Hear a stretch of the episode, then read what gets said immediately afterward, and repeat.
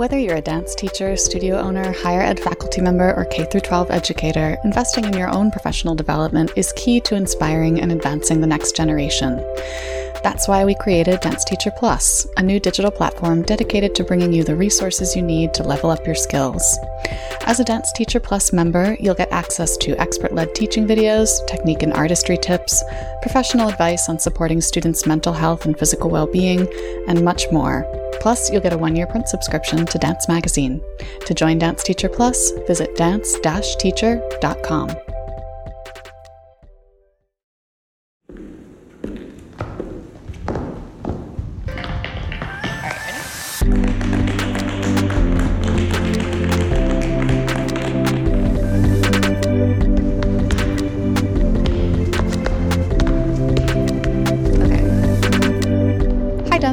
and welcome to the Dance Edit podcast. I'm Margaret Fuhrer. And I'm Courtney Escoyne.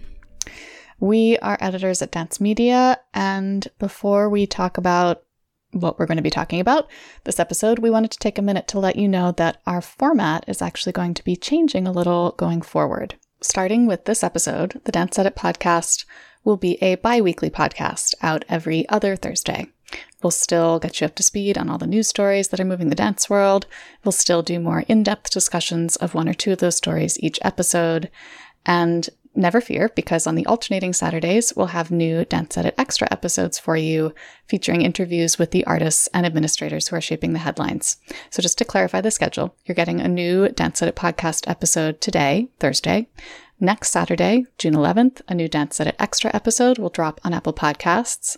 The Thursday after that, the 16th, there will be a new Dance Edit podcast episode out again. And the Saturday after that, a new Dance Edit Extra episode on Apple Podcasts, and so forth. The takeaway is that you'll still have great Dance Edit audio content every single week. All right, so back to this week's episode. We're starting with a very wide ranging headline rundown with stories from the worlds of Broadway and television and Parisian cabaret, to name just a few. And then, as Pride Month 2022 kicks off, we will talk about two recent articles that address the progress the ballet world both has and has not made when it comes to queer representation, because in ballet, as in much of the performing arts, what's happening offstage is not always reflected in what's happening on stage. Wow, that was rather an epic preamble. So let's now get into our headline rundown. All right. So the New York City Center Encore's production of Into the Woods will be transferring to Broadway later this month for what is planned to be an eight week limited run, with performances starting June 28th and opening night scheduled for July 10th. It's an absurdly starry cast. Like, honestly, just go look it up. Uh, but did want to give snaps to choreographer Lorin Latarro, who has been Yay. doing all the things lately. So many things. And thank goodness this transfer actually became reality because the city center social media accounts have been dropping so many hints about it that I think there would have been like a Broadway Twitter revolt if it had not actually happened. I just Sara Bareilles, Phillipa Soo, Joshua Henry, just uh I'm so excited. It's so good. It's so good. Over in the TV corner of the dance world, So You Think You Can Dance judge Matthew Morrison left the show less than a week after its season premiere. An initial report from Us Weekly said that he departed after a quote minor infraction end quote. A later story in People magazine alleged that Morrison was asked to leave after he sent inappropriate messages to a contestant on the show. So, not the kind of news that So You Think You Can Dance wanted in the first weeks of its big comeback season after nearly three years off air, that's for sure. Yeah, I am curious to see uh, because they did hint at they're going to look at getting a third judge to round things out with JoJo Siwa and Twitch. Uh, so mm-hmm. curious mm-hmm. who they're going to pull there. Yeah, stay tuned. And the Lido, an iconic cabaret venue in Paris, was the site of protests from dancers over the weekend. The venue's new owners have announced plans to lay off 157 of the venue's 184 permanent employees and to get rid of the cabaret's nightly dinner shows and revue in favor of more traditional performances. Uh, now, the venue predates World War II and has historically attracted performers like Josephine Baker and Elton John, but it has struggled with declining attendance and financial issues over the last several years, which of course was not helped by the pandemic. Yeah, we first talked about this story a couple weeks ago. The fact that the dancers themselves are out protesting now, I mean, it just speaks to the significance of the Lido as an institution. It's something worth saving. Um, the quote from the AP story about this that got me was from one of those dancers um, who said, quote, I am American and I really came to know French culture through its dance, mm-hmm. end quote. And cabaret is a crucial part of France's cultural heritage. We can only hope for better news there soon, but. Yes, please. Heading over to the ballet world now, Boston Ballet dancer Sage Humphries gave a powerful interview to Good Morning America discussing her experience coming forward with allegations of sexual abuse against former Boston Ballet principal Dusty Button and Button's husband Mitchell Taylor Button. Humphries is one of seven plaintiffs in a lawsuit against the Buttons, as we have discussed here before. This was her first time sharing her story on camera. It's very upsetting, so please, of course, proceed with caution, but we do have the link to the interview in the show notes. Humphrey said she hopes to help others by speaking out, and she ended with this quote Healing is not linear, it's a process, and you'll always find moments where things come up and trigger you, but now I have the joy of dancing back. A little ray of hope in what has been a just deeply distressing story to follow. Yeah. And the Seattle Times recently caught up with Amanda Morgan, the Pacific Northwest Ballet Corps member who was at one point the only black woman in the company and who was very active in Black Lives Matter protests in summer 2020 following the murder of George Floyd. The article noted that, according to artistic director Peter Boal, quote, new hires next year will raise the overall number of dancers of color to about 50%, end quote.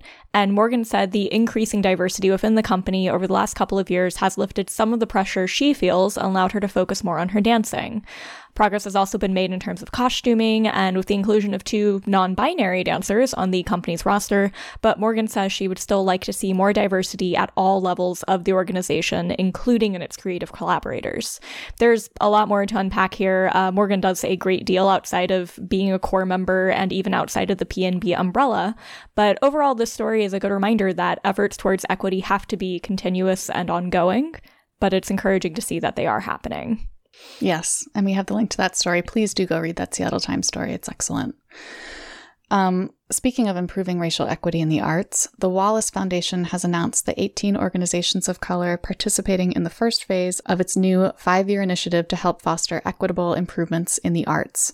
The selected organizations include Philadanco and Ragamala Dance Company, each of the 18 groups will receive five years of funding, totaling from 900,000 to $3.75 million approximately, to pursue individual projects. That is excellent news. For sure. And after being canceled twice during the pandemic, the Helsinki International Ballet Competition returned this week, kicking off on Tuesday and continuing through this coming Monday. 19 of the 68 competitors are from the United States, and they're a mix of pre professional students and pros. Uh, it's definitely worth keeping an eye on this for ballet aficionados uh, when you consider that the likes of Daniil Simkin, Jeff Cirio, and Brooklyn Mack all competed at Helsinki before they were international stars. Yeah. And Pointe Magazine did a great piece talking to a bunch of the American dancers who are competing there. We have that in the show notes for you.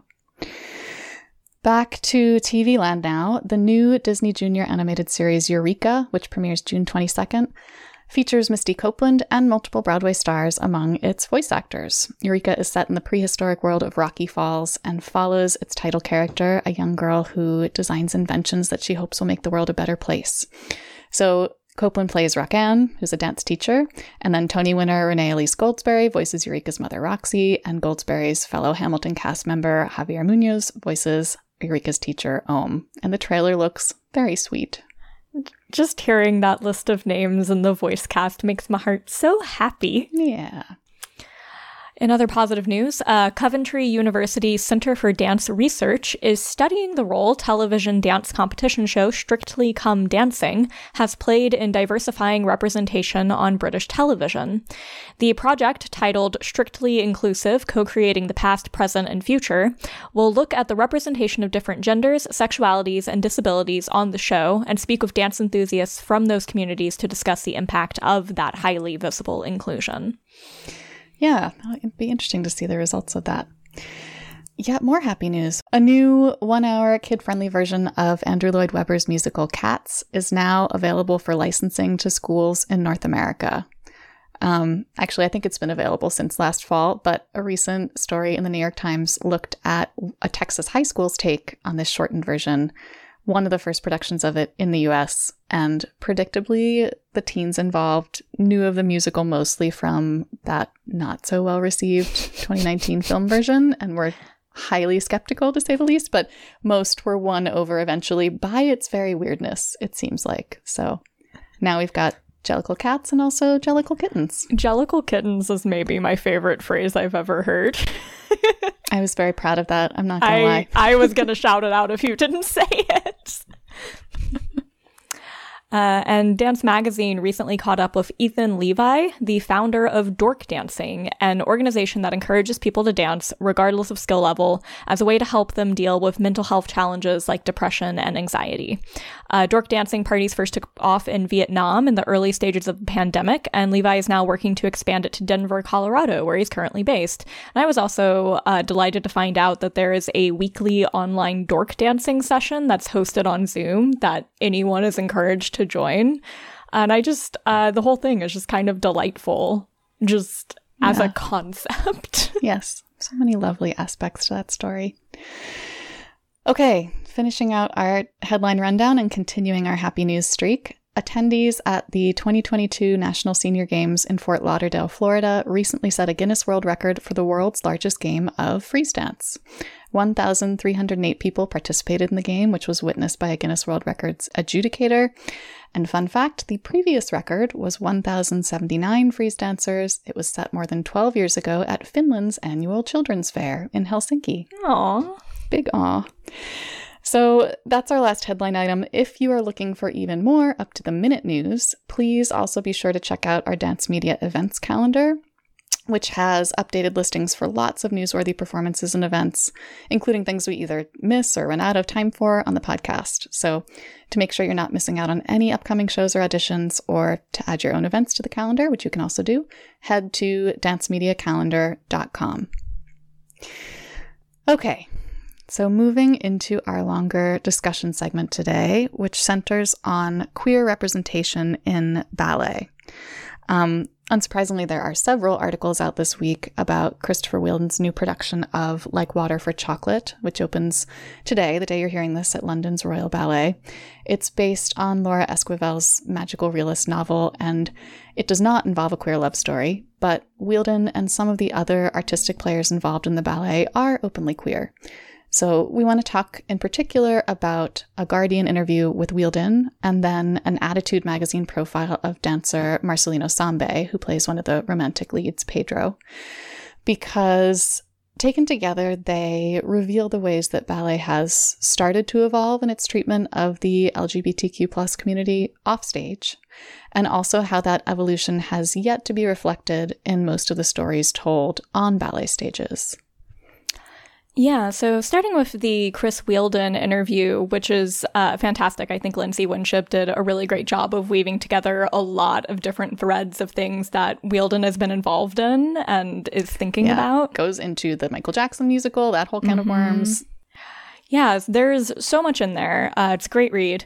Uh, but one of the things that was most striking in it was Wheeldon did talk about uh, coming up at the Royal Ballet School when he did and growing up and how he and he felt many of his classmates were very much in the closet about their sexuality. And he talked specifically about not feeling as though he was able to come into his own as a gay man and really accept himself and live his life in that way until he moved away, until he was away from home, which is not an atypical story for queer folks even today. Mm-hmm. But something that is striking is that whenever you pivot to look at Marcelino's interview, it's really striking how different their experiences seem to be. Yeah, I mean, um, because Wheeldon talks about how he today has seen much more openness in ballet to conversations about diversity in many senses sexuality, race, gender, to some extent, body shape. And we've talked about all of those steps forward, small steps, but steps. We've talked about those here before. But it's true. Marcelino's interview, uh, I mean, he's basically a member of the next ballet generation. And in some senses, he agrees with Wheeldon by saying that, yes, you know, LGBTQ plus representation has reached even the highest levels of ballet organizations through choreographers like Christopher Wheeldon. And you can walk around backstage at the Royal Opera House, as Marcelino says, and see all kinds of queer representation. But that hasn't made it to the stage yet. And the stories being told, even by people like Wheeldon, are still very heteronormative. Mm-hmm. Yeah, you know, I think I think it's really telling that I think even 20 or 30 years ago, a uh, big name ballet dancer coming out as queer would be headline news. Today, news. it is just yep. one facet of who they are as artists. However, frequently they aren't able to portray um, that side of themselves on stage, particularly in the ballet world, where the vast majority of the works that we see are very heteronormative, um, mm-hmm. including the ones that are being newly created. Has there been a rise in same sex partnering on stage? Yes, but frequently it's abstract ballets, there's no narrative attached to it. It can kind of just be waved away by anyone who maybe does not want to see queer love stories on stage. Do you remember Marcelo Gomes's Out magazine? Cover? Yes. And how big a deal that was? Romeo is gay. Was, it was huge. That was not that long ago. It wasn't. It's kind of wild to think about. I, what I it's interesting that I mean, why is the stage, which is the place where in many other types of dance and performance people find freedom that they cannot find in their offstage lives, why is that the last place to see change in ballet? Um, and what Sambe says and I think this is at least partly true, is that it has to do with, yeah, this fear of what audiences want or what audiences mm-hmm. will think. But that's also a recipe for driving your art form into the ground, programming to what you think your oldest and most conservative audience members are looking for.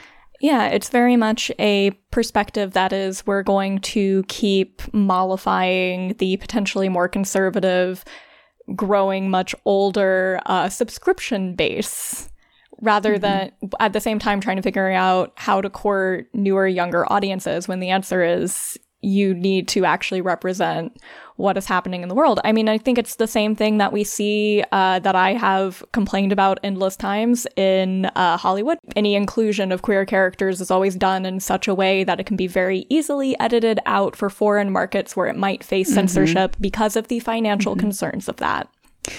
Financial considerations are playing a factor in the ballet world as well. Because when we do see queer representation on stage in ballet, it's mostly happening in smaller works, in shorter works. When we get to the biggest stages, the most lavishly produced full length ballets, those are the places you are least likely to see a queer story. Like Marcelino's quote about, I would love to see someone mega, like Wheeldon or McGregor, Wayne McGregor, create a ballet where we actually have two men kissing. How much longer do we have to wait until we see it? The wait is often about financial concerns. Yeah. And, you know, I find it fascinating that because, as you said, Margaret, when it does come up, it does tend to be these smaller works. And I remember it being so striking uh, last year seeing.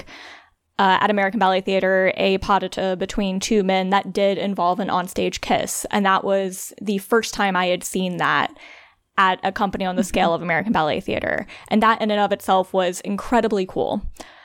But also, it being the only example of that that I could point to, uh, it puts a huge, huge onus on whenever a work like that is presented, whenever it's created, whenever it is finally allowed to be on stage. If that work is not a smash runaway hit, mm-hmm. uh, it is all too easy for the powers that be, the people with the financial strings to pull, to say, well, that clearly didn't work. Let's go back to what we do that we know works. Which, when you think about mm-hmm. it conversely, if I watch a ballet that involves a heterosexual love story in it and the ballet itself isn't that good and it's shelved, the conclusion isn't, well, we can't present heterosexual love stories anymore because there's plenty more that you can point to that actually do work. So it's not just a matter of like, let's get this on stage. It's let's have enough diversity of representation and a large enough quantity of it done well enough so that not every single one needs to be a masterpiece, but that also it ceases to be news in and of itself that it's even happening. Mm-hmm. Uh, I was commenting to Margaret before we sat down to record this episode. I'm so tired of having to say this over and over and over again. I just want there to be a, like, for particular coming into this Pride Month, I want there to be just a panoply of queer stories with all these different perspectives and points of view and ways of telling and ways of seeing. I just want it to be there and available, and then we can actually get to evaluating the work on the merit of the work. Yeah, evaluating it outside of that very narrow context, evaluating it within the larger context of the entire ballet canon, which is how we should be thinking about it. Yeah. Um, I mean, here's hoping that change is only a matter of time, which is such a cop out thing to say, but I do hope it's true because it does seem to me that, I mean, even creators like Christopher Wheeldon or Wayne McGregor, I don't think they're opposed to the idea of a non heteronormative love story. It just seems like they've grown up inside this culture that's taught them to think a certain way about what mm-hmm. quote unquote ought to be on stage or what audiences quote unquote want to see on stage. And now they have to unlearn that in a way that I hope current and future generations of dance artists just never do. I really hope that. Absolutely. All right. That's it for us this week. Thanks everyone for joining. We'll be back in two weeks, remember, two weeks, for more discussion of the news that's moving the dance world. Keep learning, keep advocating, and keep dancing. Mind how you go, friends, and happy Pride!